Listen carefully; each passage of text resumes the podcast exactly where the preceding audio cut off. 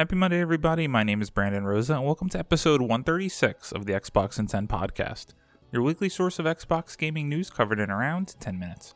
Every Monday, this podcast covers new game releases, the previous week's gaming news, and we all learn an Xbox related fun fact together.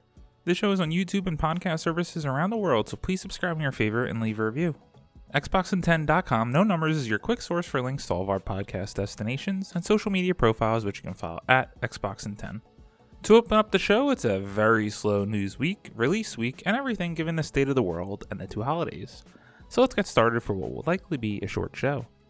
There were no big games out last week, and the two games coming out this week include an expansion in Dead Cells The Queen and the Sea and Sword of Asia. Now, onto last week's biggest news stories, and there's only three to cover this week. Number 1 Remedy Entertainment and Tencent partner to develop a co op multiplayer game codenamed Vanguard.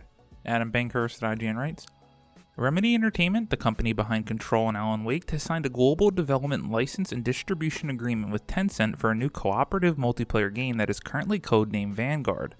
Announced by Remedy Vanguard, which should obviously not be confused for Call of Duty Vanguard, will be a free to play cooperative PvE shooter that combines Remedy's narrative expertise and action gameplay into an immersive multiplayer experience. The game will be developed with the Unreal Engine for both PC and consoles, while Remedy will develop and publish the game for most of the world, Tencent will localize Vanguard for the selected Asian markets and will cover any related localization costs. As it stands, Vanguard is, quote, currently in the proof of concept phase, end quote, and the game's, quote, development budget up to the first year of live operations will be in the range of a typical Remedy AAA game budget, end quote. Remedy and Tencent will co finance Vanguard's development, and each company will be responsible for the publishing and game operating costs in their territories.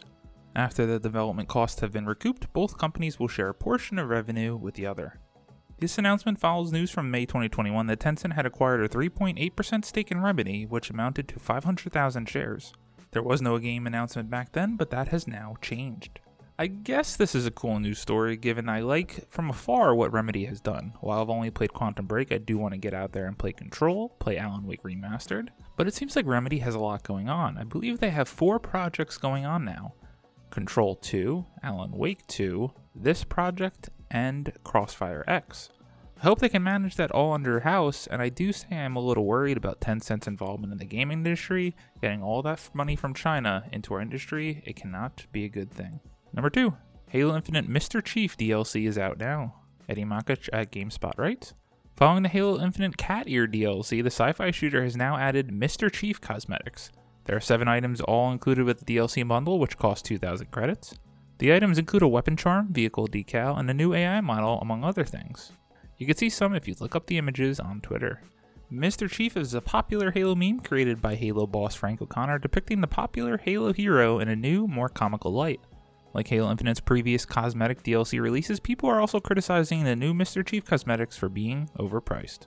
I gotta say, they're chibi, it's cute, it's cool that they're putting random stuff like this in the game, but I do agree, this stuff is all overpriced. And I don't understand why game companies do this. If all this cosmetic and microtransactions were cheaper, I'd probably be way more inclined to purchase some of these. Oh, it's only a couple bucks. But when they're outrageously priced, no chance I'll be buying it. But never say never, you know what I mean? Sometimes they have good stuff you can't resist. I am part of the problem. And now on to number three, which isn't really a news story, but given the slow news week, I wanted to throw it in as I think it's a good wrap up for what we can expect from Xbox this year. Credit to Jessica Barnes over at Game Rant. Xbox Game Pass's 2022 calendar so far. Microsoft's Xbox Game Pass has provided hundreds of excellent titles for players since it launched in 2017. This year was another strong period for the service, with plenty of day one games like Halo Infinite, Psychonauts 2, and Outriders joining Xbox Game Pass. Along with other popular titles released throughout the year, 2021 ensured that the service provided players with more than enough variety to keep them entertained, with critically acclaimed older games and newer, highly anticipated ones added regularly. From what has been revealed so far, it seems like 2022 will be no different. Xbox Game Pass has slowly become Microsoft's focus over the older model of Xbox games with Gold, and has continued to add brand new titles along with popular and established games to give players a wide array to choose from. With games periodically added and removed throughout the year, there's always something new for gamers to pick up, and with over 30 day one titles coming in 2022, it seems as good a time as ever to get the subscription on the service. How 2022 is shaping up. Xbox Game Pass is setting 2022 up as another stellar year for the service with even more announcements yet to come. From PC titles to console exclusives, online multiplayer to solo experiences, There's more than enough on the horizon to get gamers excited. Anticipated titles like Redfall and challenging sequels like Hello Neighbor 2 join the list. From what has been revealed so far, it seems like the subscription service could go from strength to strength. Here's a full list of every new addition to Xbox Game Pass announced for 2022 so far. The Anacrusis, January 13th. Paparazzi, January 20th. Windjammers 2, January 20th. Shredders, February TBD. Edge of Eternity, February 10th. Total War Warhammer 3, February 17th. Weird West, March 31st. Warhammer 40k Dark Tide, Spring TBD. Stalker 2 Heart of Chernobyl, April 28th. Midnight Flight Express, Summer TBD. Redfall Summer TBD. Scorn October TBD. Starfield November 11th. And the following list of games are all TBD.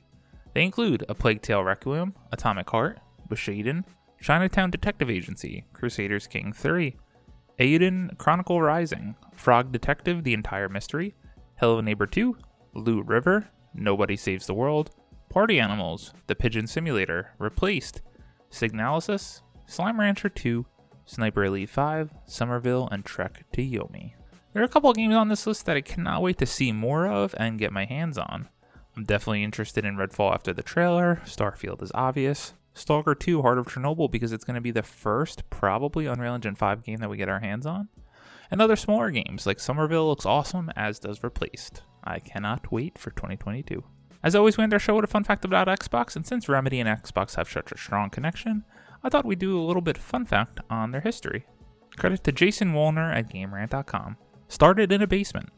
Many companies have humble beginnings, and Remedy Entertainment is no different. Sam Lake has talked about how the company started in the basement belonging to one of the founder's parents. Even though there were only about 10 people in the company at the time, this was still a tight fit for a basement, especially after accommodating for computers. Mattresses were also in the room for people to sleep on for a few hours before getting back to work. You'll love to hear those stories about how they started from so little and evolved into one of the biggest gaming developers in the world. Thank you all for listening to the Xbox in 10 podcast, your weekly source of Xbox gaming news covered in around 10 minutes. If you like the show, please subscribe on your favorite podcast service. Do me a favor, share with your friends, and leave a review in 2021 or 2022 when you're listening to this to help pad and grow the show. And follow on all social media at Xbox in 10. This past week, I've continued on my Halo Infinite journey. I just got all set up in my new house for my new gaming area. I'm not recording there yet. This will be the last one recorded in this separate room. But I also got to play some more Back 4 Blood with my friends, and every time I get my hands on the game, I really do enjoy it. It's a great game to just chill out with your friends, shoot some zombies, and get some challenges done. My name is Brandon Rosa. You can follow me on Xbox at Brosa93. I hope you all have a great week. Please stay safe and keep on gaming.